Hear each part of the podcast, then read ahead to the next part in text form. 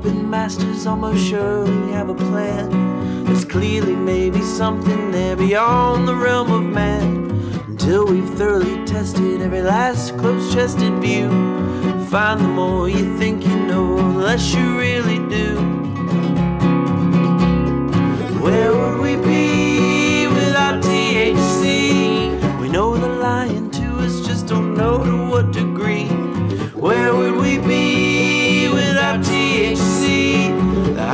Chat Show.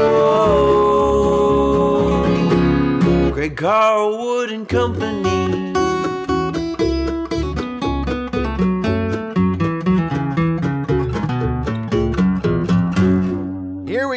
We go, Higherside Chatters. From the Sunshine State, I'm Greg Carlwood, and it seems like an age of both anger and apathy is upon us, where those who engage with the mind controlling media allow themselves to be steered from outrage to outrage, letting the loose drain from their increasingly hollow husks, while others have seen the same tricks played so many times it's hard to care anymore. Mainstream credibility has hit a brick wall, and the Pandora's box of alternatives can become so overwhelming and confusing as to cause many people to just disengage. We watch those around us fall to fentanyl, financial ruin, or finely tuned psyops, and it's getting tough for many to maintain bonds that used to be effortless. And this year has seen more than its fair share of situations that shouldn't be happening. From a second major military conflict to suspicious fires in Maui, a missing jet, and the rising tide of inflation. So today we're talking to one of the greats who can help us make sense of the nonsensical narratives and find the threads of truth in the choppy waters of the vast conspiracy. I'm talking about independent scholar and researcher Joe Atwill. You might remember that he was here once before talking about his most well known work, Caesar's Messiah, the Roman conspiracy to invent Jesus, which makes the case that the imperial Roman family, the Flavians, constructed the New Testament and created Christianity as a way to deflate Jewish sects fighting against the Roman Empire. He's also the author of Shakespeare's Secret Messiah, which adds a few more layers to the argument. And you can hear him commenting on current events with Tim Kelly on the Powers and Principalities episodes of the Our Interesting Times podcast, and it's a pleasure to have him back. The Caesar's Messiah, scribe, psyop, sense maker, and bright mind for troubled times, Joe Atwill, welcome back. Thank you so much for having me, Greg. Good to be here. Yeah, man, it's a real pleasure. I am a big fan of the Caesar's Messiah perspective, and I'm not a religious person, so I don't really find it as controversial as others seem to. But I heard a couple of recent interviews as well as the last few Powers and Principalities episodes, and I'm already a little nervous about what we're going to get into this time. the way you frame things up makes a lot of sense, but it's certainly thorny material. It needs to be talked about openly, though. We're now involved in two major military conflicts, and who knows how much money and resources will continue to be dedicated to the Ukrainian and Israeli causes. So, we do need to unpack the wider context that you've been preaching about if we were to start with Hamas's attack on this music festival in Israel, which you've referred to as a bad plot in a poorly thought out Chuck Norris movie, elaborate on how you view those events beyond just that description. Well, the Hamas attack was a false flag. I believe Hamas was created. You know, when you say it's created by Israel, what does that expression actually mean? You're actually talking about the oligarchs that run Israel and present us with the, sort of the media understanding of the country, which is just tremendously different than the people who live inside it. But putting that aside, the attack itself just had a number of inexplicable aspects to it. And this is typically how you can begin to understand something as a false flag. People will look at the government's storyline for 911, and then you hit building seven, and you see, you know, a steel frame building collapse symmetrically at freeze fall speed, Fire is given as the explanation. None of these things have ever occurred before in, you know, the history of steel frame buildings. So how could all three of these aspects occur at one time? Obviously, it was controlled demolition, and then the entire narrative collapses with that fact.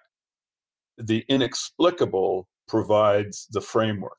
And I know this is kind of a strange analytic position, but it just is the world that we live in because the media is basically controlled and it's controlled to create it as propaganda. So we have to find analytic ways to come to a better understanding of what's real than just by viewing it from what they're telling us.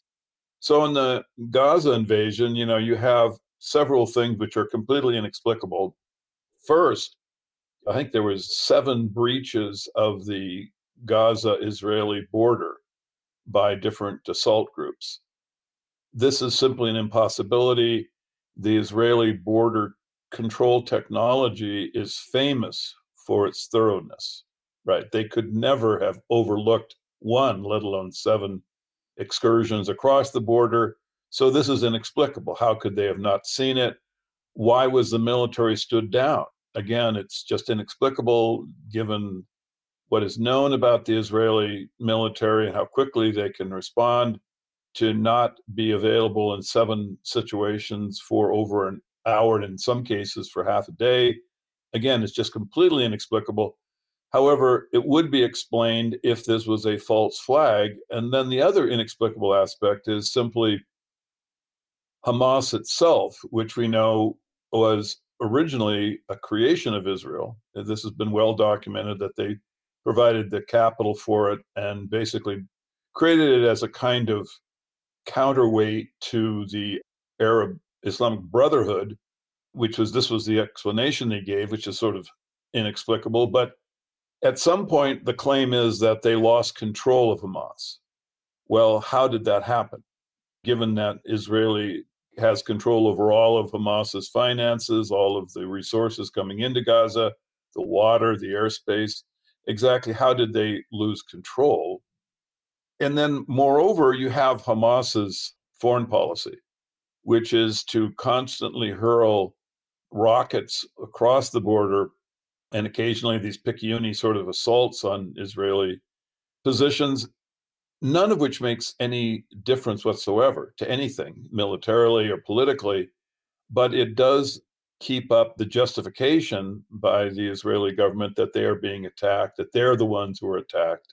It's not that they are oppressing the Palestinian people, rather, they are simply responding to these violent and irrational attacks. Now, this is inexplicable because Hamas has a foreign policy that could easily be successful, which is simply the approach that Gandhi took. And I have mentioned this to the Palestinians that I'm able to communicate with, and they are well aware of it. And incidentally, the Palestinian people are very skeptical of Hamas. They don't feel the elections are legitimate that continue to place them in political power in Gaza time after time. But be that as it may, the fact is is that if Hamas wanted to politically defeat Israel, they could simply adopt a education process throughout the world, the same kind of approach that Gandhi took with the British Empire in India. And in that, they would explain to the population the facts concerning how Palestine was stolen. I mean, these facts are documentable, they are incontrovertible, and the public is not aware of them. So rather than adopt a foreign policy that would succeed in bringing world opinion against Israel in the way that the Palestinians are oppressed, which gives Israel the exact rationale it needs to genocide the Palestinian people. So now you have the event over three weeks ago. What has been the result of it? It was completely predictable. The Israelis now have slaughtered, there are different estimates, but I think reasonable estimates are over 10,000. They've driven the Palestinians out of the northern fraction of the region they occupied. They're now compressed down against the border with Egypt. So this was the result was to lose even more territory, more population. All of this is inexplicable because there was really nothing that was ever coherent in terms of Hamas's attack that could have benefited the Palestinian people. So getting back to my point about, you know, how do we know what's real anymore? Right. Well, we know what's reasonable. We know what is in violation of the rules of physics. We know what is irrational illogical. Here, the narrative that the media gives us is completely inexplicable. I mean, why in the world would Hamas behave this way? Why would the Israelis stand down? Why would Hamas attack a group of stoned out rave dancers? You know, in this, as I said, in my attempt to be witty, I said, you know, this is like a very bad Chuck Norris movie. It's just ridiculous. The people who are playing the role of the villains are so ham handed that it wouldn't even be in a B movie. It's just too ludicrous. You know how evil what they did is the beheading of babies, the taking of hostages, the killing and machine gunning of rave dancers on LSD, of whom many of them were amazingly not Israeli. They were Europeans who had come there for this event. It's inexplicable as a legitimate historical event. However, as a false flag, Greg, it just makes perfect sense. Every single aspect makes sense. And so this is how I, when I talk about how I present it, I just go, look, story we got is frankly crazy. And there's a really simple, rational way to understand it, which is that it's a false flag.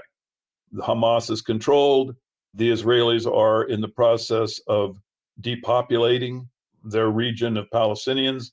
And this is just another aspect of it. And when I talk about it, I always say, you know, you have to look at this in context. You have to look at this, and I'm sure you've seen the maps of the shrinking area of Judea that Palestinians have access to. This is the right context. This is just another one of these hundreds of events that have reduced the Palestinian population in the region and also the land that they are in control over. Hmm. That's a great summary. You touched on several of the points I wanted to make sure we mentioned. In a previous interview, I've heard you say that whole books have been written about Gaza as an experiment in social control and the surveillance that they're under. And we hear about it being oppressive. I've heard the term open air prison used plenty of times, but I haven't heard a ton of details explaining why that term is appropriate. As you said, the security there is supposed to be top in class for any border. And I hear little threads like that it's an official policy or law that Gaza cannot be in control of its own water. Israel controls the spigot, and that's been the case for quite a while. And little things like that do stack up to make the case that it's an open air prison, but those details aren't exactly widely talked about. For those who are still a bit ignorant, as to just how rough life in Gaza has been set up to be, what more would you say? Well, it's hard to go beyond your description of it because that is, in fact, what it is. It's not just a concentration camp, which it indeed is, but it is a laboratory for social control. There have been books. There's one, I forget the name of it, but written by Loewenstein, a Jewish guy from Australia. And he said, look, this is where the Israeli test out their social control and political control technology. They develop it here and then they sell it to, you know, oligarchic governments throughout the world. And this isn't really something that can be negated. I mean, the evidence is completely overwhelming. This is what they do.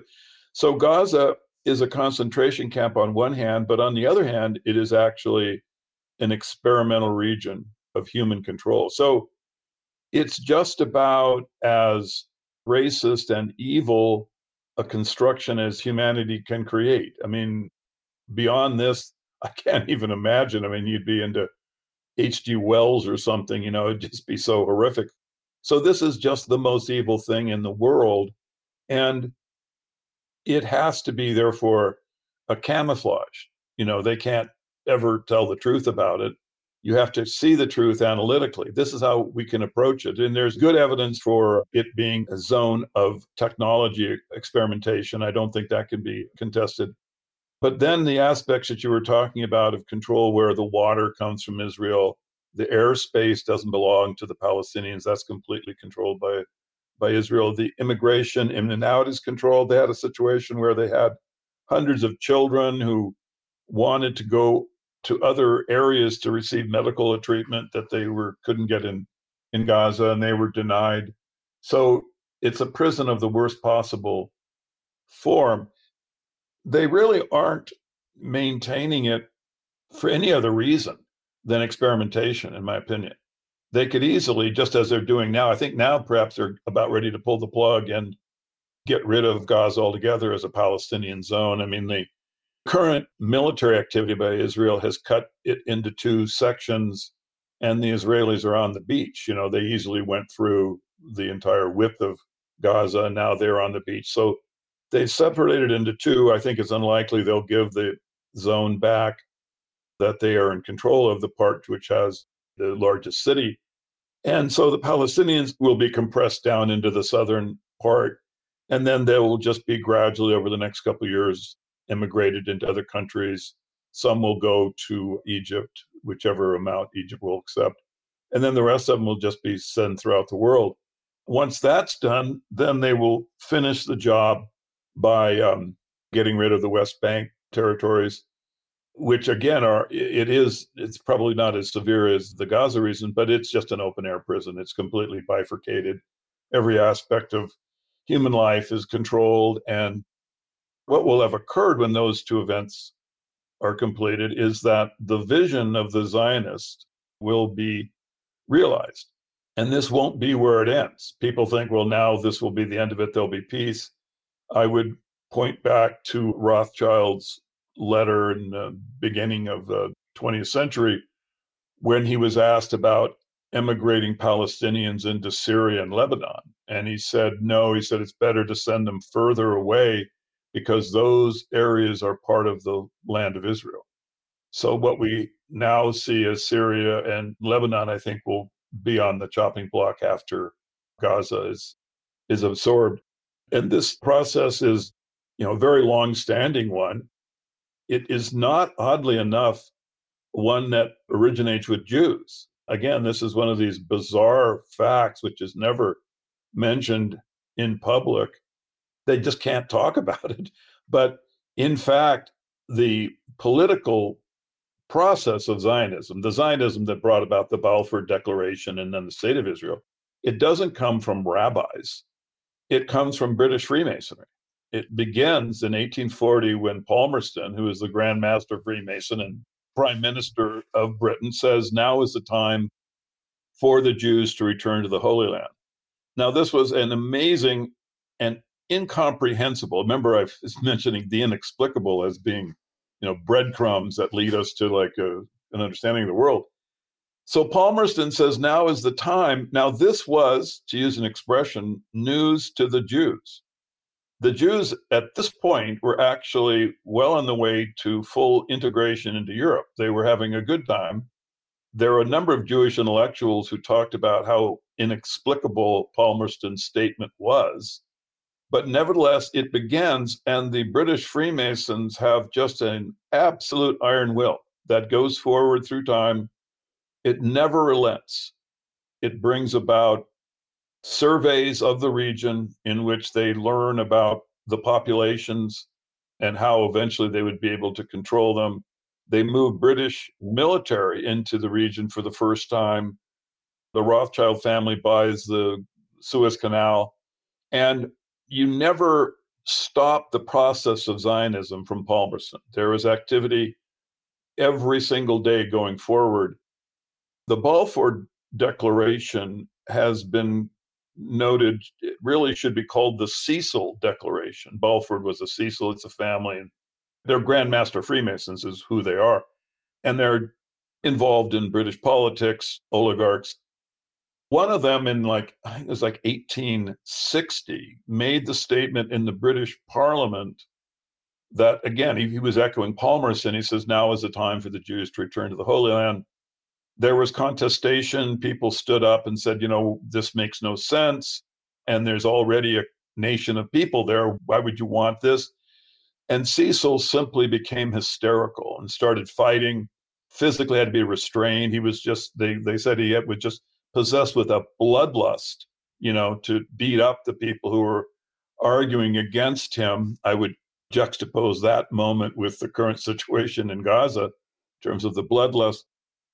This group then organized missionaries to what's called Reform Judaism, because in Reform Judaism, you started to have theology which was multicultural and actually inclusive of other religions. There was a very famous guy named Abraham Geiger. And he was writing about, you know, we really should turn Judaism into a light for the world. It should be something that all humanity experiences. Very anti Zionism. And he was becoming very popular. So they hired individuals to go to the different congregations to break down the interest in that kind of multicultural Judaism and return it to the narrow Zionist vision. Now, why did Palmerston say now is the time?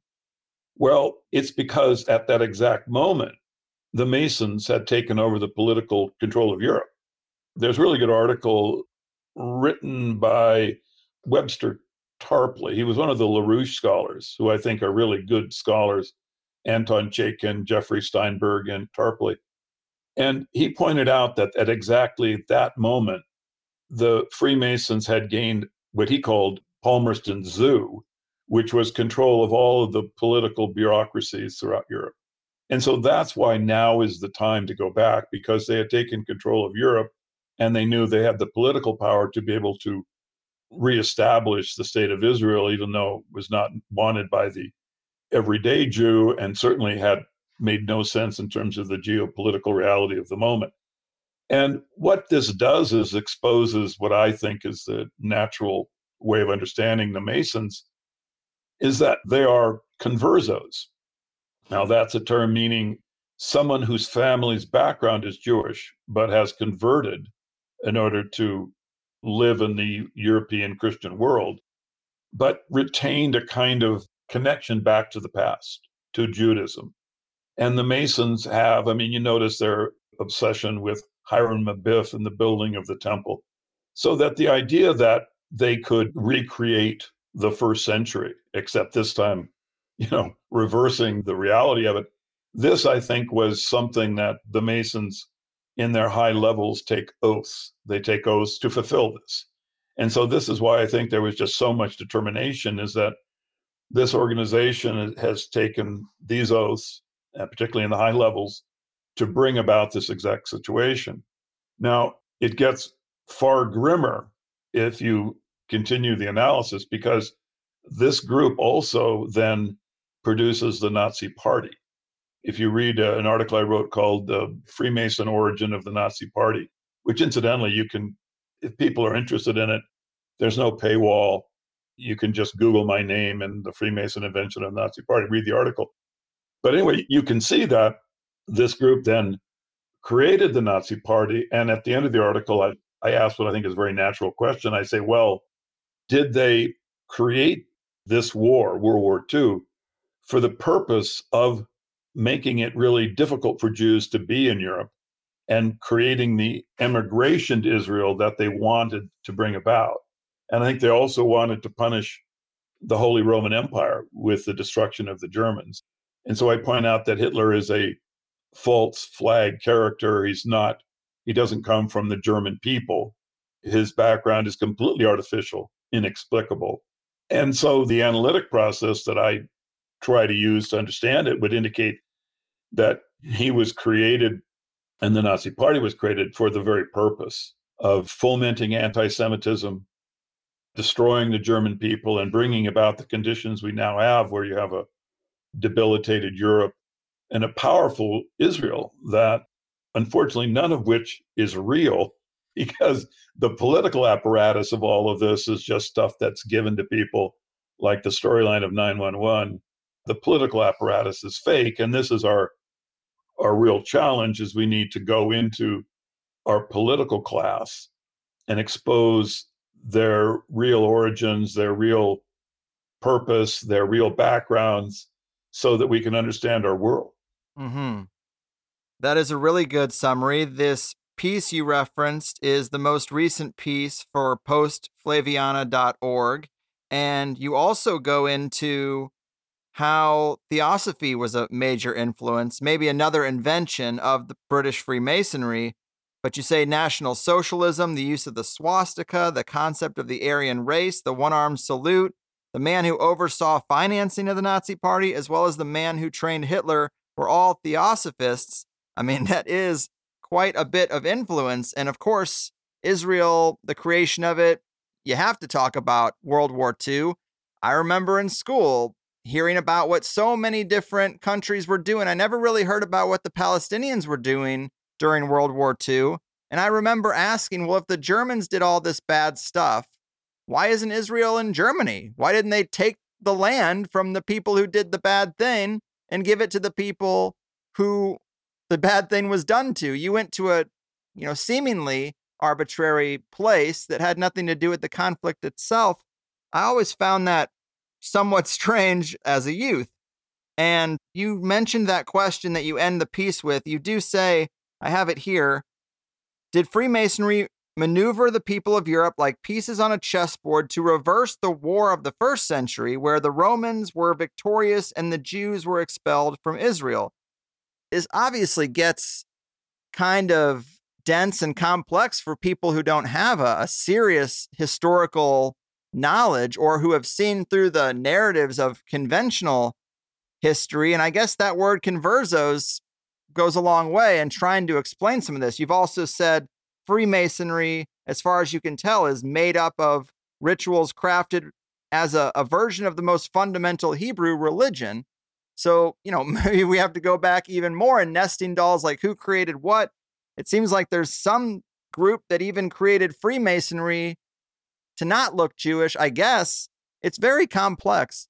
It's so difficult to really understand. I mean, I, I've said that we know more about our future than we do about our past.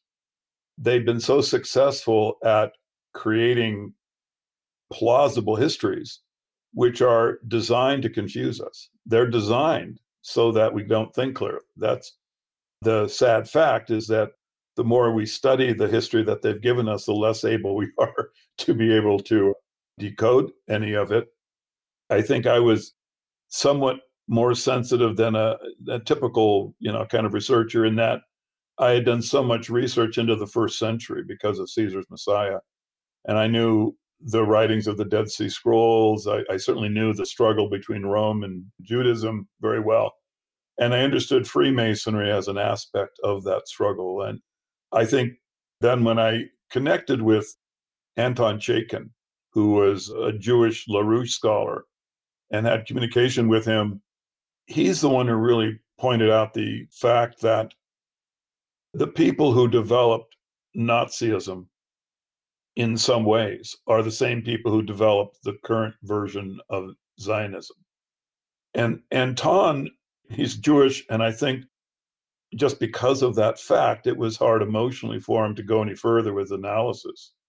In our conversations, he was troubled that I would accuse Jews of being responsible for the Nazi party. And my response was, well, how do we know who's a Jew? I mean, when you look at Helen Blavatsky or you look at the British royal family, what are you actually looking at? I mean, I, I have said that it wouldn't surprise me if even people who think themselves are Jewish, right, and have had the positive and negative aspects of that ethnicity, would not be seen as Jews by the oligarchs. I really believe that their bloodlines and the way they look at themselves in the world are just unknown, but I do think they're extremely important to them. And so, what I've said is that to really understand our world, we need to get DNA testing on the oligarchs. That's the first thing. We need to see what is the relationship between the Rockefellers and the Rothschilds, between the Warburgs and the Bush family, between Obama and Bill Clinton. I mean, obviously they're inbreeding to some extent, but how do they determine who gets to come into their genetic club? I don't have any better understanding of that than anyone else. And I do feel that there's a lot of very careless anti Semitism, which sometimes people will glom onto because of my work. And my point is, is that I do think that Judaism and Jewish background are certainly part of the oligarchic power circle. This seems absolutely obvious. However, it is like accusing Italians of being evil because the Sicilians organized the mafia. I do podcasts in Israel and I say, look, I hate to say it, but I wouldn't be surprised if the most mind controlled and deluded group are the everyday Jews. That they have been given a narrative that and they are being maneuvered. It looks like it is a success because you know they Israel is powerful, the Palestinians are weak, everything is going great. Well, perhaps, but until democracy can shine, in other words, until we can actually determine what are the motivations and blood relationships of the oligarch class, everyone, all of us, are in a world of confusion and doubt that has no real purchase in terms of what our history is. We don't know about our history. We just know we have a future and we need to develop better thinking skills. And so I didn't mean long winded, but my position is we just need to develop better thinking skills and develop evidence for our premises. We got to start with understanding who are the political class. What are their relationships to one another? And then we have to look inside Freemasonry. We have to get inside the oaths that are being given. And I mean, these are the steps we have to take to start to have a, an understanding of our world, you know. So that's why um, if I can contribute anything with my work, I just hope I'm increasing skepticism and the desire to think better and clearly. Not that I'm an example, mind you, but I know that this is an issue. So I'm I'm encouraging the young generation to do it better than I did, certainly. Yeah, I mean, I'm I'm with you on that mission. It seems like they make certain topics extremely taboo. You are not allowed to talk about them. And that's because they probably lead to the answers that we seek. So if you can just quell any broaching of the topic, well, that's obviously going to help your cause. And you say that this thing about bringing the Jews back to the Holy Land goes back to 1840. This is another thing I struggle with because we know in the conspiracy world that a lot of these agendas have very long arcs. They'll take a long time to incrementally get something done.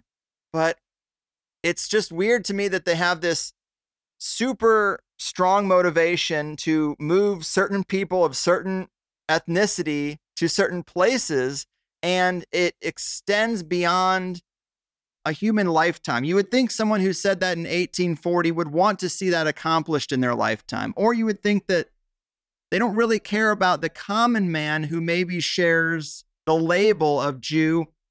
Like maybe it's just the nature of being American and being a, a European mutt. Like I'm part Swedish, Polish, British. You know, this is what I'm told. I don't really particularly have a strong interest in what happens to Sweden or Poland. So it just seems odd, and especially outside of my lifetime, especially 250 years from now.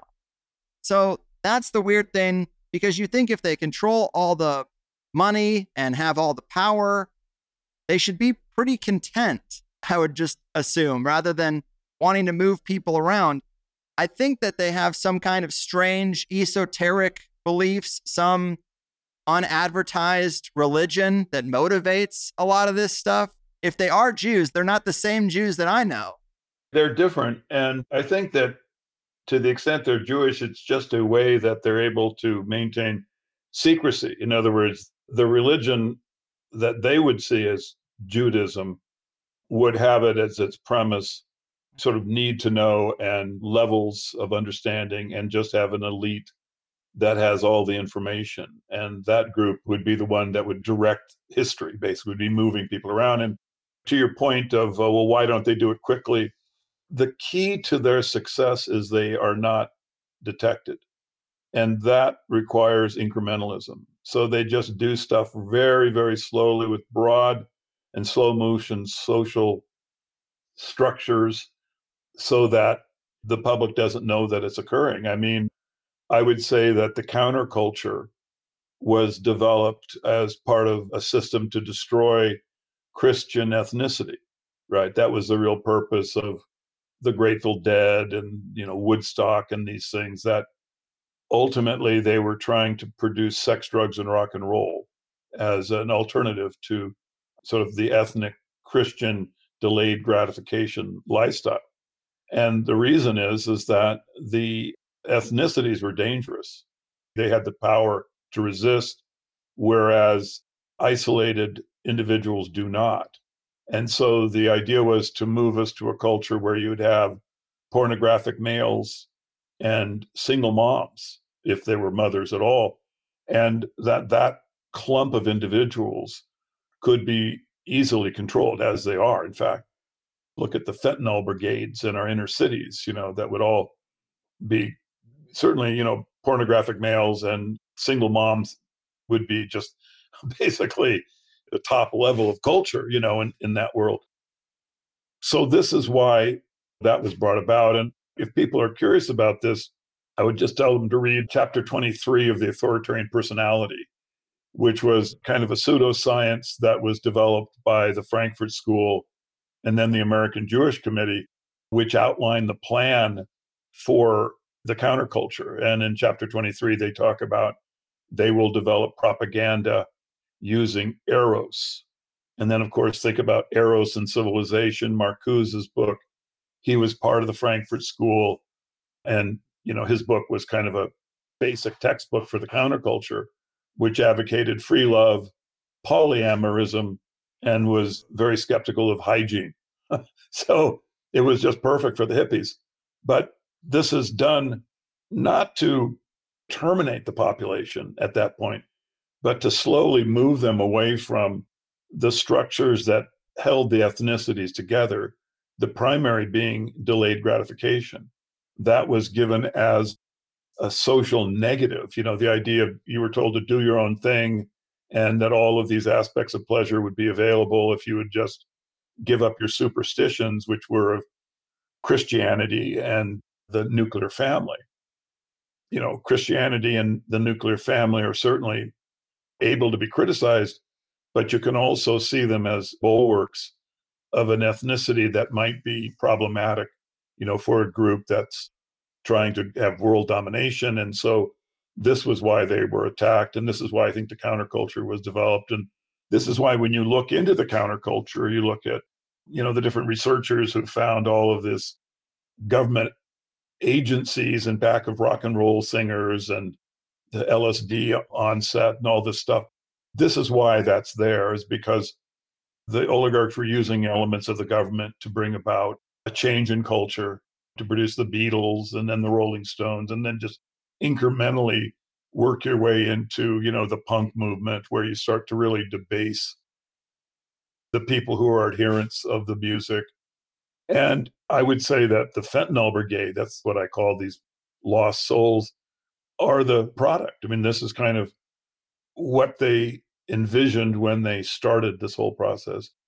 And you look at the inexplicable aspects, for example, the Great Society programs where they started to give government checks to women, particularly in the inner city, who only those who didn't have husbands, right? If you didn't have a male in the household, you were eligible for the check that came in the mail. Well, this was a, just a direct assault on the Black family which now has you've ended up with in many regions there are no families. I mean, literally, it's been a complete wipeout. You have what's called the baby daddy. You know, it's not a family. It's just this was the person who donated the sperm and may have some relationship to the child and may not, but there's no family to talk of. I mean, obviously, that isn't all of African America, but that is, in fact, the demographics show this is a very large fraction and it's one that's increasing. And no one is doing anything to stop it. In fact, they celebrate it. The rap music, which is kind of the anthem of this process, is defended culturally. You know, the language was now debasing, you know, they use the N word and talk about debased sexual situations in public music. I mean, you couldn't have gotten away with this stuff in 1950. You had been arrested. But incrementally, we've got there. And future is always in motion, it never is static. And I think you can just look at the future very easily at this point. And then, of course, you throw in some vaccines which damage the neurology, and you can see where we are, where the epsilon class is being created. You know, that actually wrote about in Brave New World. I mean, this is a group that has no agency for humanity. They're just occupying a body and time on their way to the grave. So you know, we are facing great crisis. Humanity is really facing trouble right now because our cultures are being attacked so systematically. And except for the independent media rising up, And that's why, just to digress, you know, you're to be praised for your efforts. I mean, it isn't even a question of how successful you are, Greg. It's just that the effort that you're putting in and the work you're doing is righteous. And it's a value just in and of itself, you know. So I'm not a believer in God, but I'm going to say God bless you because it's really valuable. Well, I appreciate that. I really just ask the questions, and it's people like you and other guests that really bring the information. But I wanted to also try to fold in Ukraine here a bit too, because up until Russia came in, the headlines were all about how corrupt Ukraine is and was. Then I saw a lot of coverage of the Azov battalion and claims that these were literal Nazis that we were supporting. And then I read claims that Ukraine is occupying the space that was the old Khazarian Empire. And if you Google that, you'll be told it's just an anti Semitic conspiracy theory. But then if you go over to the images tab and you just look at maps, yes, they were both above the Black Sea and slightly to the east of it. That territory does seem to overlap. Now I've even heard the claim that the overarching goal is to move the Jewish state from Israel to Ukraine, which really seems crazy. These are just some of the alternatives I'm seeing as I'm trying to find the truth amongst them because the official narratives obviously are very heavily flawed and just can be labeled as propaganda. So, with these kind of things, how do we really find the truth? What is going on with Ukraine? Does it involve the old Khazarian Empire, in your opinion? Help us out. I mean, I don't know the idea where, that they're going to move Israel. There's no way to know because, again, there's this impenetrable barrier between us and the oligarchs. I'm not even sure we can guess what their psychology is like, frankly. They could be kind of a different type of humanity, if you know what I mean. So you can only guess. And I think, in terms of the Ukraine, the most important fact is simply that it's it's an obvious genocidal process. In other words, the Ukrainian people are being depopulated. And that's the purpose of the war. There is no military way that the Ukrainians are able to push the Russian back. This is just a ludicrous idea. And you know, you can see the breadcrumbs of in the inexplicable are showing up over and over again. If you look at Bakhmut, the Battle of Bakhmut, it was obvious from maybe two months before the fall that there was absolutely no way that Ukraine could hold on to it, that the Russian kind of siege technology was too good. Everyone was saying, well, why doesn't Zelensky pull back and try to create a plausible defensive line? He was saying, no, we're going to hold this. It's Fortress Bakhmut. We're going to defeat the Russians. When day by day you could see that the Russians were advancing very systematically, you'd ended up with a couple hundred thousand Ukrainians slaughtered well, makes no sense militarily. It's like the uh, Gaza foreign policy, but it makes perfect sense if what you're trying to do is depopulate the Ukrainian race. I mean, Zelensky, his background, of course, is Jewish oligarchs, Soros, Molinsky, they're the ones that financed him. He claimed to be there to bring peace with Russia. The Ukrainian people have voted three times to try to basically create an effective Minsk Accord, wherein the Donetsk regions would be autonomous and they would stop this slaughter of ethnic Russians in the region and thereby end the conflict with Russia. The Ukrainian people have voted for it three times. Zelensky was the last one. He said he was going to bring peace. Immediately, you know, went back on his word mysteriously when Russia broke through all of their defensive lines at the very beginning of the war and were on their way to Kiev. He attempted, or was claimed to have attempted, to create another kind of Minsk Accord where everyone would walk away. There would be, you know, some territorial concessions, but then you stop the fighting. According to the narrative, Boris Johnson showed up and says, you know, we're we're going to give you all the fancy NATO weapons. We can defeat Russia, and therefore the war went on completely inexplicable. It just makes no sense. It wasn't what the Ukrainian people wanted, what they'd voted for, what Zelensky said he was going to do. And now you end up with a two year long war. Just recently, they announced they were going to mobilize women between, I think it's 18 and 50. For frontline battle. So this is makes no sense militarily. It's just depopulation. That's all it is. They've already got half the country to emigrate to other places. God knows what kind of lies they will be able to create with that status, but they knew they had to get out. The ones who are left are just being fed into the mill of Russian siege technology, which will just kill them all. So, this, unfortunately, Greg, is a very sad and personal experience for me. My grandfather was a victim of the Somme at the Somme in World War One. That was a battle which, over two days, 60,000 Europeans were slaughtered, completely inexplicable. The trench lines were not moved 200 yards, but 60,000 people were killed. My grandfather was mustard gassed, and he lived long enough for me to know him, died in, in the early 50s of lung cancer. He had been mustard gas and he'd had lung disease for his entire life as a result of that. So when I see the situation in the Ukraine, I'm just looking at another moment where Europeans are walking into automatic weapon fire with no coherent rationale as the basis. They're just doing this for some narrative that is just so fanciful that a child couldn't believe it, you know. But there it is. We just do it time and time again. And we do it because, as a race, as a people, we have this terrible flaw in which we believe the history that we're being told. I mean, it's that simple. That flaw, it keeps us from saying, no, this is not a coherent political system. This isn't the result of some kind of democracy that I can make any sense of. You are lying to me. The political class is a secret society that is arranged against the people, not to support the people. And therefore, we're not going to join the army. We're going to resist every way we can.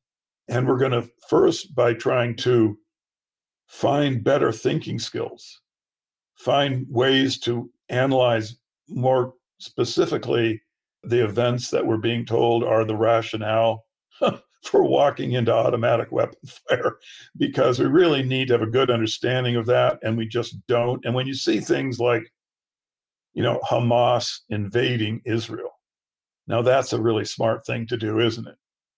You have to say well there's two possibilities. One is they're just absolute morons but the other is that we're looking at a kind of controlled opposition, that we're looking at a kind of theater, that really what you're getting is a pretext for genocide.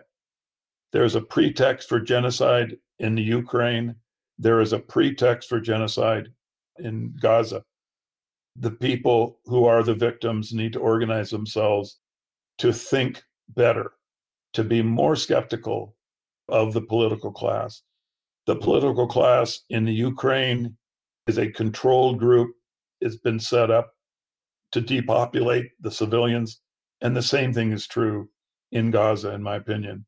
Hamas is absolutely artificial. The foreign policy that they're executing is just as stupid and as creating the pretext for genocide in the same way that's going on in the Ukraine. So I'm glad you brought up the Ukraine because you can see that. I mean, this is the old story. This is the Ukraine, Gaza, the Battle of the Somme, the Nazi Party. You know, these things are all comprehensible from the idea that you're dealing with a secret society that is really intent on genocide. But they make no sense as history, as this is just Europeans miscalculating or putting in political leaders that are incompetent you know, World War One is not incompetence. It's not. It's a plan precisely executed. And so is what's going on in Gaza, and so is what's going on in the Ukraine. Right. Well said. People often use that phrase, don't attribute to malice what can be explained by incompetence. And I hate that phrase because it is an excuse. I think a lot of times the malice hides behind a front of incompetence. Like, why are our schools such trash? Why is the economy so bad? Why is our food so bad? You just chalk up your hands and say, well, we have incompetent leaders. No, they're getting what they want. they have a barrier between the real decision makers and us, and those people are largely incompetent puppets. And that presents a, a certain perception. But no, they're getting exactly what they want. And obviously, there are a lot of parallels between the Ukraine situation and Gaza. To me, it's easier to see why a genocide is happening in Gaza because we know these three religions have been fighting forever. So it just seems like par for the course. It's slightly less easy to understand why the Ukrainian people. I can't ignore that Khazarian dynasty aspect. It seems too coincidental. The world is a big place. I've had many people trying to hone in on the elite say, well, to say they're Jewish is too broad of a brush. And so they'll often say Khazarian. They'll say, well, there's a Khazarian sect hiding within Judaism. These are the Khazarian banking families that started the usury thing, and the rest is history. So that land is just too coincidental to me. And then we did have Zelensky say that he was going to make that woman, Marina Abramovic, the head of like the schools or education, which is really insane because she was popularized during the Pizzagate stuff. She's popular for being an occultist who does these weird rituals. I mean, you could say artist, I guess, but these weird art installations that are just blood splattered on the wall, like red paint made to look like blood. It's Satanism. I mean, it's just out and out Satanism. I mean, what Abramovich is doing is the cake of light, which is a ritual that Aleister Crowley developed and is a specific satanic ritual. It's not in Crowley's depiction of it, which is what Abramovich uses it's simply described as a satanic ritual. That's what it is. So this goes to their understanding of Satan. People think that, well, why would anyone worship Satan? And what they're really doing is mocking the term as it's used in the Gospels. Again, you'd have to read Caesar's Messiah to completely understand this, but their position is is they are the group that Rome is oppressing. And so when Rome is mocking their political movement as Satan, then they now come back and say, okay, fine, we are Satan. But the problem is, is they now will claim that they can use the same moral principles that the Caesars used against their populations. And bear in mind, Rome was simply a prison of nations, right? It wasn't particularly in this era. So you're basically using as your moral standard the principle of the most evil humans who've ever lived. And this would be something that if the general population was aware of, you see, then they wouldn't permit because it is not in our interest. It's not in the interest of the everyday Jew in Israel to have this continue. It certainly isn't in the interest of the Palestinian people to have Hamas continue to lob stupid, impotent Scud missiles that land in the desert and give Israel a pretext for genocide. And it certainly isn't in the interest of the Ukrainian 45 year old mother to be given an automatic weapon and sent to the front. All of these things are destructive to the individual. Democracy has been perverted.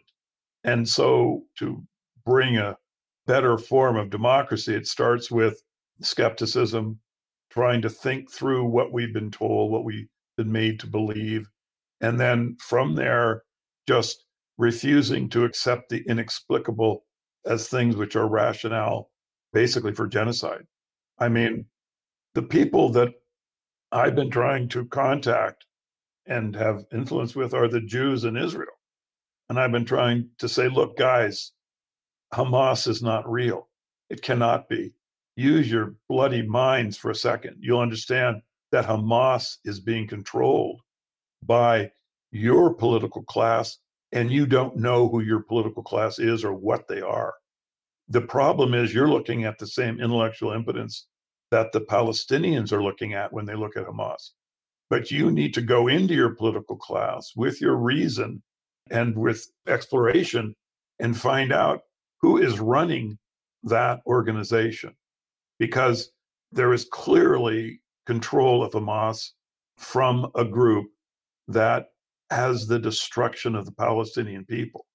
And when you see to the extent that this group will even sacrifice Jews, you know, it's like if you read my piece on the Freemason invention of the Nazi Party, and I point out that, well, this group wants to have anti Semitism, which had been on the decline, engendered. And so, one of the things that the Theosophical Society brings out are the protocols of the elders of Zion. It's a complete fraud, but they bring it out because at that moment they want anti Semitism to get higher because they're going to want to move the Jews, as many of them as they can, to Israel, which was seen as like a kind of desolate desert place, the last place in the world that a cozy European Jew wants to head to, right? So they were having real trouble with this. And well, suddenly, you know, the protocols come out from the Theosophical Society. Well, this just shows you that these big picture psychopaths, they're perfectly happy sacrificing a few Jews, millions of Gentiles, they don't care. They're looking at some kind of geopolitical vision that comes, you know, for thousands of years and all this hocus pocus, ludicrous Freemason ritual business. And now that's a template for modern political activity. It's just not acceptable to any clear minded human. You know, and so I've been trying to get to the secular Israelis and saying, guys, this isn't real. You've been manipulated. The stories of the babies being beheaded and the LSD stoned rave dancers, you know, I mean, Hamas, Hamas does not need to attack a bunch of hippies on LSD listening to rave music. I mean, just the fact that that was possible shows it's completely artificial.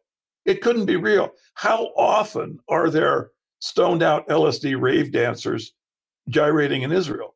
The idea that this would be where Hamas would head and find, you know, a bunch of defenseless hippies sitting out there. This is obviously artificial. It's not real. It is a theatrical event. And that's why I, I use the expression, you know, a bad Chuck Norris movie. Well, it is a bad Chuck Norris movie. And so you need to find out why, why they gave us that stupid, stupid Chuck Norris movie to manipulate you so that you would be okay with now the IDF going in and bombing children. Right. Great points. And I agree with you when you frame it as a bad Chuck Norris movie. I remember Chuck Norris movies or Van Damme movies, these cheesy action movies, and I could see Arabs parachuting in with guns blazing. Like that's the kind of opposition that comes up in those movies. Just a simple, simplistic, one dimensional. They just kill because they love killing. And now Van Damme and Chuck Norris, they got to go to work. The first image that I saw the day of the event was of a victim that they'd found this one woman who was a German female who'd attended it. And she just happened to have pictures on Instagram. And she was the sexiest woman I'd ever seen in my life. And she was in all of these skimpy outfits.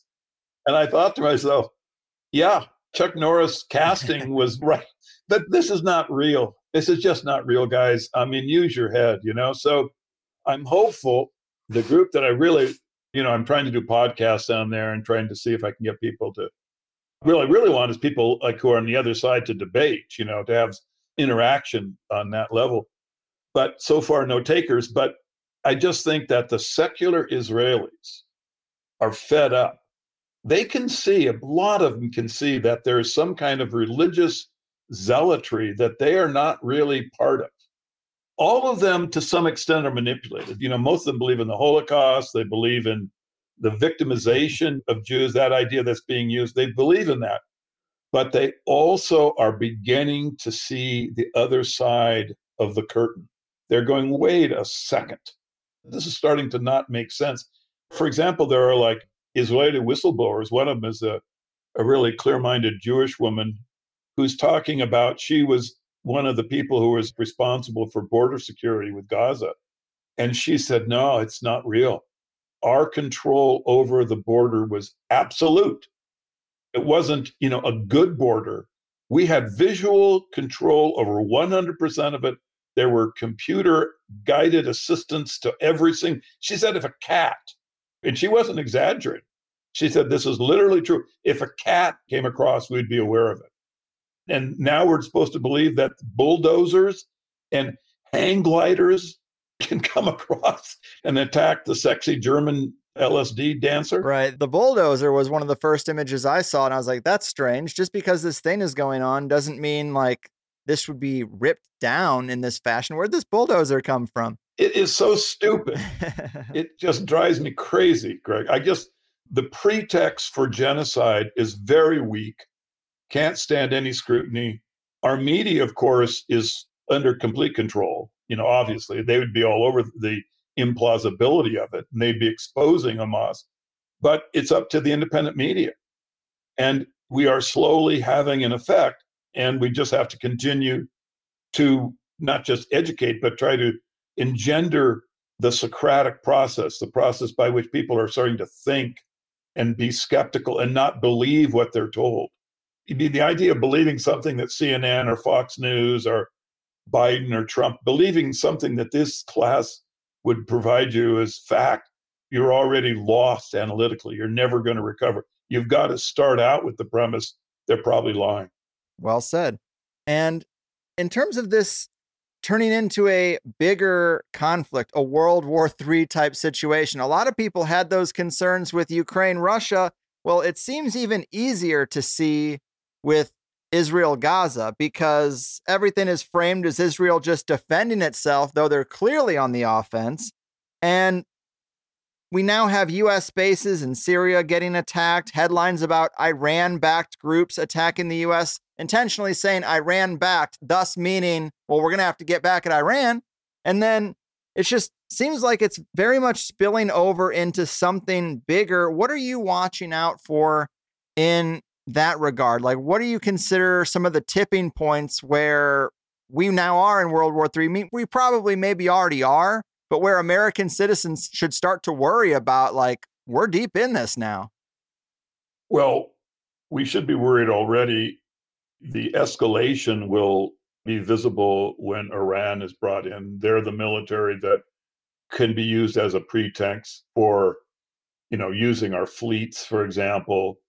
And this would be a complete and absolute bloodbath. The war in the Ukraine has exposed the US war technology as not being basically in the ascendancy any longer. I mean, the Russian shoot down air defenses seem to be perfectly able to deal with our cruise missiles and whatnot. And frankly, Iran is sharing all of its technology with Russia. In fact, many of the drones that Russia is using are Iranian. So if Iran is brought in, if you actually start seeing Iranian technology used in some kind of defense of Hamas or Syria, more likely, then I would say, you know, go to Costco and stock up because they're probably going to have a, a world war type situation, which will depopulate. Well, of course, like always, the depopulation will begin with the Europeans, people of European background, but it'll reach far greater. They'll reduce half the world's population if they're going to go into a world war situation. They won't need nuclear weapons. They'll simply have the pretext for energy and food. I mean, they're already, you can see it in Europe where they're destroying pipelines, they're ending farmers' ability, you know, to grow crops.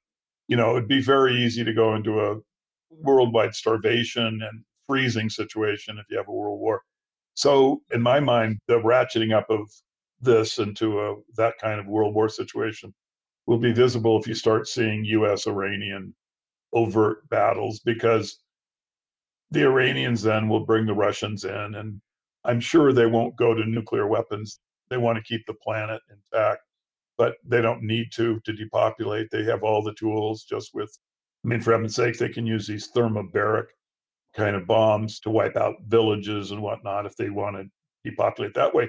But I think in general, Greg, what you're going to be looking at with the World War is just an end of the food chains and energy supplies. That's how they're going to reduce population. And then, of course, they'll put in a mandatory vaccine in the middle of that, which is sterilizing and of course you know affects your neurology and just the vaccine is another thing that is very troubling to me. I, I recommend people not to, uh, to i recommend them to think clearly before they go forward with any of that stuff. Yes i would agree. Man so before we really wrap it up here I hoped we could end with some advice. I mean, you say you're optimistic, but these things we're talking about, this uh, potential for European genocide getting hit from all sides and people don't even realize it, it sounds quite dire. And I know that the alternative media, sure, it's great that it's growing. I'm a part of it. With two young kids, I worry about my ability to do this job for 30 years, as I planned to do when I left the workforce and started it. And we'll see what happens there. Obviously, they're coming for people like me. Uh, there's examples of it already, plenty of them, but not so much for a conspiracy media host, but just regular people. How would you advise them? I mean, how can we turn some of this information into actionable intelligence for the average American? We have military escalation, economic decline. What are your thoughts on how to best weather these storms? Well, I mean, uh, first of all, the chaos is part of the way they manipulate us. I mean, notice that these theatrical productions occur one after another. You know, you just as soon as you get done with the lockdown, the Ukrainian war pops up, you know, and that fizzles out, and now Gaza, you know, so it's just one after another. And so you have the sense of powerlessness. You see, it's because of this constant hammering us with these media events, right? Well, the big picture is less dire, uh, or not to say we are not in a very serious situation, but the percentage of people who are capable of real thinking has never been higher. And this is demonstrated by the fact that so many people have just dropped out of listening to mainstream media. It's 50%. I mean, it's just, this is an extraordinary achievement. So there is a basis for a political movement. So the thing to do, I just say there's just two things. One is your body, and the other is a coffee table. Um, get your body right. You know, don't eat any of the toxicity. Homeschooling in California, homeschooling is exploding. It's up 50% year over year. It's incredible. It's because they can see that there's toxicity inside the public school system. This is where transgender vaccine mandates, I mean, this is where parents are now re- rebelling from that 50% year to year. It's incredible. So, one, it's just your body, be healthy, you know, try to stop eating toxic foods. And then, of course, thinking skills. You know, you want to think better, try to develop, if you can, a friend, you know, someone who's interested in in having better thinking and having discussions in which, you know, you kind of go over your logic and try to explain to one another why you believe in certain things and why certain things are real. You can do this in an artificial environment and then prepare yourself for the coffee table. I go to coffee tables at farmers markets, you know, and I just say 911's an inside job, convince me otherwise. You know, and of course, I mean, I'm kind of well known as someone that's hard to argue with. So it's not as effective as it was like two years ago. But I have spawned a lot of people who listened and saw that my arguments weren't weaker than the people screaming at me, you know? And it's that public presentation. So I always say, you know, it's just get good enough so you can set up a coffee table and try to get people to engage in a public way. And then it's localism. You know, the federal government is a cesspool, it's not penetrable. But the sheriffs, mayors, school boards, these are the areas where we can gain some political power. They were really effective and necessary during the lockdowns. If you had a good sheriff, right? And we had sheriffs in California that just told Newsom to piss off. They said, no, we're not, we think it's unconstitutional. Literally, there was like a rebellion. It was incredible. So get a sheriff. That's where you want to focus your energies. Get a coffee table, get a sheriff get a mayor, get one member on the, on the the local board of supervisors will say, you know, I I'm a little worried about all the children in Palestine being blown up. Can we have some talk about is the Israeli response appropriate? And the movement needs to coalesce. We need to really start recognizing ourselves, you know. I tell you the truth, Greg, I just see it happening. I actually do believe that the process, as slow as it is, I mean, we're still standing. They've been battering at us for 2,000 years, and here we are. We're going to go on. And what we need are thousands more like you. And that's your task is just keep developing, you know, your influence on humanity. Just every day, just realize you have this special responsibility to do that. Mm, I try. Man, you as well. You know, you do amazing work, and I would love to see some of this stuff debated. I know that Caesar's Messiah really sharpened and honed in your debate ability because there's so many biblical scholars out there, and that's complex stuff to debate. I would like to see debates on this other stuff because clearly you know your material well. And well, one thing about me is I'm chatty. I'm always happy to debate anybody on anything, you know. But I and also I don't mean debate. It seems so confrontational, and people are afraid that I'll ridicule them, or you know, it's an un, or you just have an unpleasant experience. I'm Socratic. I love to be shown to be wrong. You know, please I try to look for opportunities to exchange information with people. You know, that's what I'm wanting to do. And if you have an opposition to my works on Shakespeare or the Bible or my position on the Holocaust, for heaven's sakes, I'm a public person. Joe Atwill at gmail.com. I'll come on any show, we can talk and show me that I'm wrong. I'm perfectly happy to be shown to be wrong. You're the man. You are unique in that regard. And I think we gave listeners a lot to sit with. If you have any other major resources besides yourself that they should check out, let them know. But primarily, give them your links and the places where they can stay plugged into what you're doing. CaesarsMessiah.com. And as I said, my email is just my name, Joe Atwill at gmail.com. I get a lot of emails. I can't respond to everything immediately, but I always try to get to everyone eventually. And I really like criticism corrections. I mean, for heaven's sakes, if you think about the areas where I'm talking about, it's like it's a long, it's a lot of literature, you know, that I, I try to present, and uh, obviously there's a lot of mistakes. So I'm hoping that errors and you know miscalculations will be shown to me because the thing is, Greg, that's how we get better. That's how it gets better is we show one another errors in facts and reasoning. And I really want to encourage people to do that to me and I will always stand corrected. I want the process. It's not my personality. I'm too old. I mean, I'm mid 70s, brother.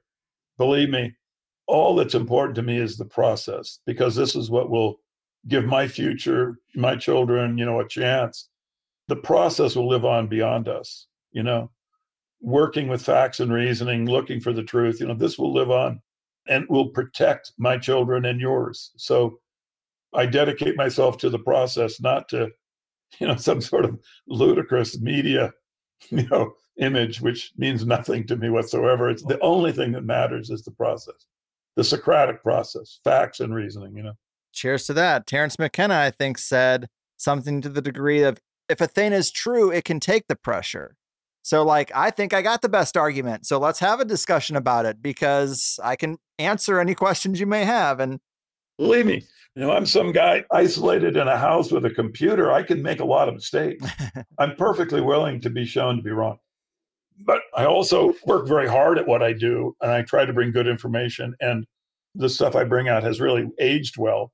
And so, what I'm hoping is just to promote the process, you know, that we work harder at facts and reasonings and we stop believing in the history. We know more about the future than we do about the past because in the future we can use our facts and reasonings to understand it to create it you know? The past is just a lump of propaganda. Right. We should also make mention of the website. Is it post flaviana? Yeah postflaviana.com i mean there's a lot of articles there. If they're curious about reading about i do articles on the beatles on catcher in the rye on ken kesey. I mean there's a lot of current stuff. I do articles there. There's no paywall. Just go there. There's like discussion groups about the different ideas. And, you know, as I said, I just respond to emails most directly. Just send me an email. I can point you to my work and to other people. You know, there's hundreds of other people out there. I, I, I tell I send people to you. You know, so um, it's a big collection of individuals at this point and information. It is. And as much as I love what you do, I wish you did it more often. I wish you wrote a lot more. And last time we talked, you did discuss a book that you were working on that would name the names and help people better understand the political class using Brave New World. Yeah, and I've been I've been working on actually hoping to bring out three books, but um, they are controversial, and uh, but I definitely am going to get them all out, and I'm hopeful to have really good effect. Yes, well, I'm I'm going to keep an eye out because I would love more material. All right, yeah, no, I'll send you copies as soon as I'm ready to go with them. I'm it's a little complicated publishing this stuff, but I'll I'll keep you apprised and I'll get you a copy at least one of them very quickly. Whew, I'd appreciate that. Well, it has been a pleasure. You have a way of talking about uncomfortable things in a clear and almost matter of fact way. And I appreciate your willingness to do it. Take care and keep fighting the good fight. Thank you, Greg. Thanks for the opportunity. Talk to you soon. Ha, listen to me talking like I haven't said that Terence McKenna quote a thousand times already.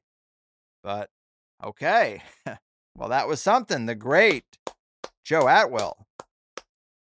I hope as an audience we have cultivated enough discernment and separated ourselves enough from any situation to be able to consider new possibilities.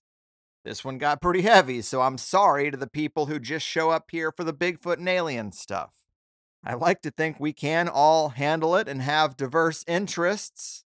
Every time, though, with these major situations, I think that, and then there's at least some blowback from listeners who liked all the shows in the archive but ended up drinking this particular Kool Aid, whether it's COVID, obviously that was a big one, even Russia, Ukraine, the occasional, even halfway neutral Trump comment. And this one is certainly going to get me some of that. And I would predict probably even turn the dial up on it because these are two groups of people that a lot of folks out there are just, for some reason, really emotionally vested in. Way more so than the Uyghurs or the child slaves in the African Congo. Just the way it is. Just an observation. It even broke up the Leftovers show because the two hosts, two of the biggest streamers there are, not my favorite people, but clearly very popular, they couldn't even agree to disagree on Israel Palestine. It ended the show and their friendship.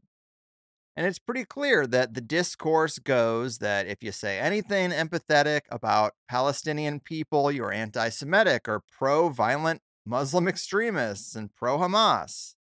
And every single piece of rhetoric they've ever uttered must be something you support and it's just assumed there's no way you could have equal empathy for working class Jewish people or concert goers who might have been victims of a planned attack, which is also something that stuck out to me as Joe was talking about the concert attendees actually being mostly international, largely Europeans who traveled to this music festival.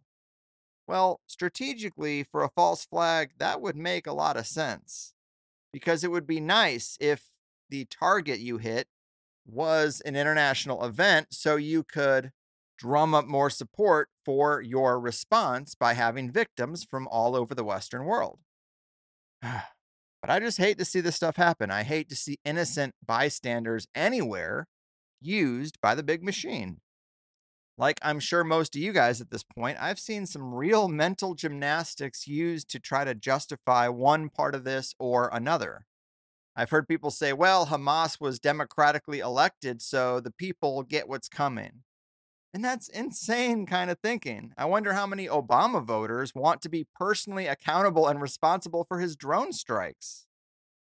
And are victims' voting records going to be considered before they're blown up? Even if Hamas was democratically elected in a fair election, everyone didn't vote for them. So it's a wild rationale that you can just start dropping bombs and shooting into crowds because, well, they were democratically elected. So that means people signed up to be human shields or collateral damage. Plus, it's been a common understanding since the 9 11 response that if you go around killing 100 citizens to get one terrorist, well, you just made who knows how many new terrorists when you kill the loved ones of people who wanted to stay out of it until they had nothing left to lose. So, even on a surface level, that's another thing that doesn't make sense. Another inexplicable fact that the official numbers are 11,000 civilians killed and 60 Hamas members killed, and that's considered reasonable.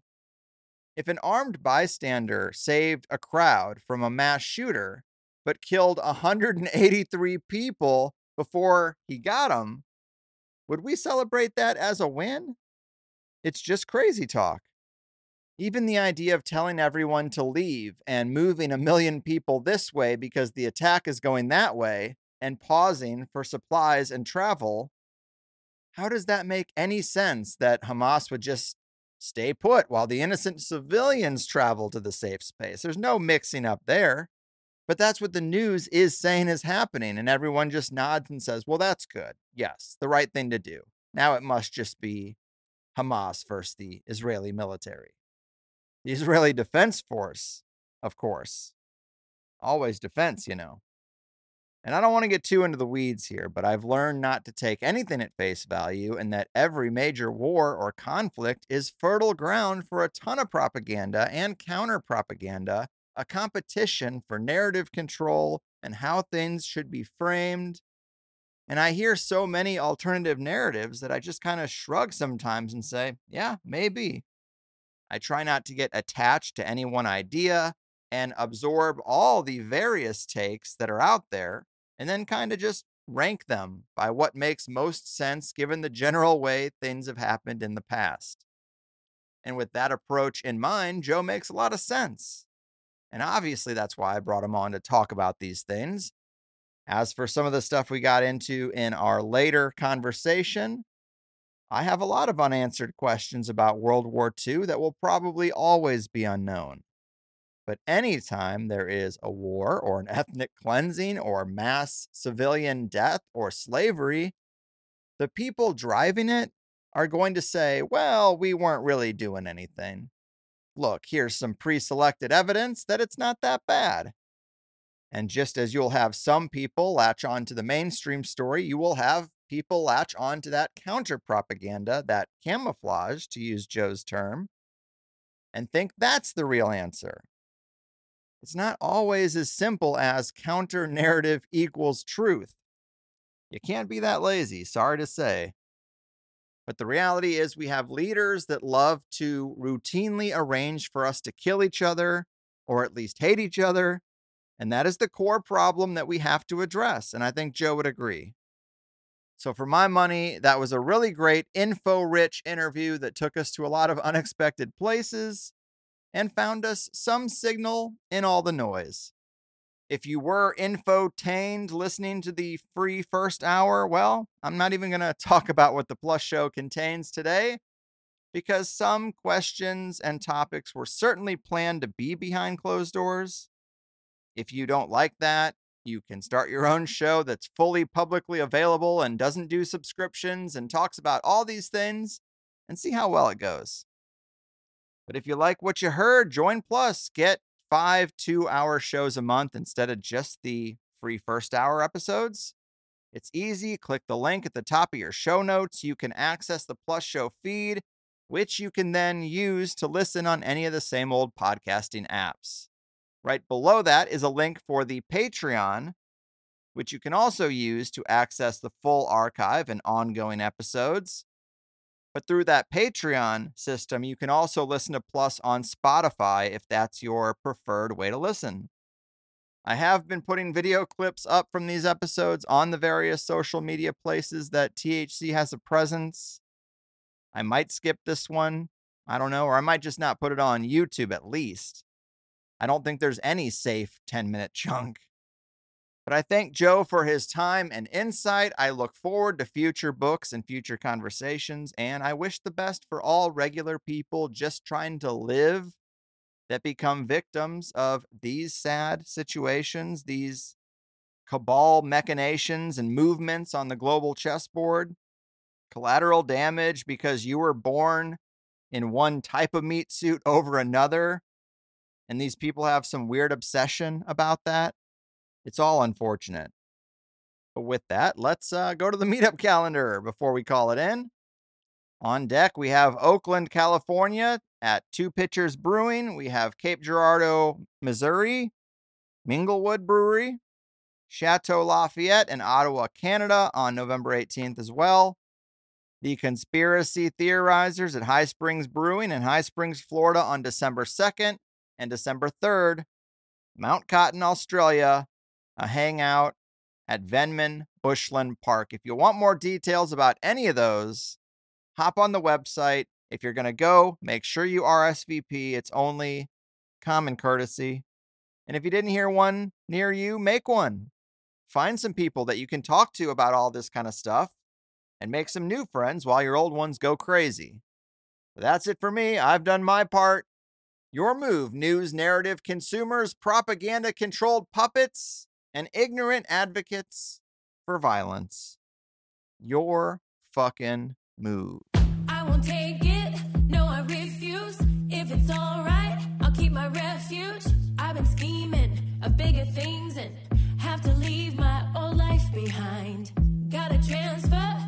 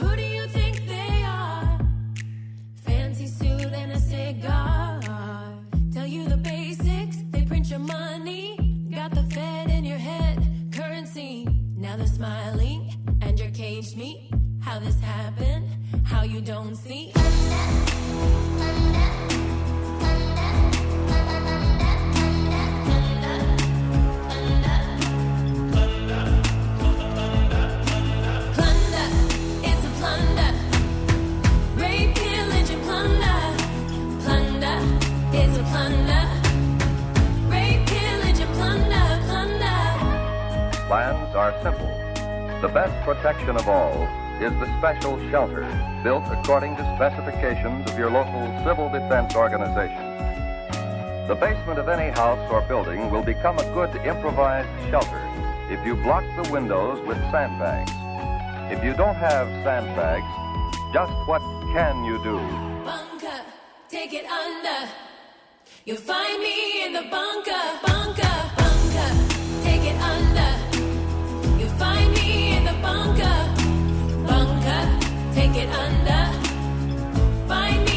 on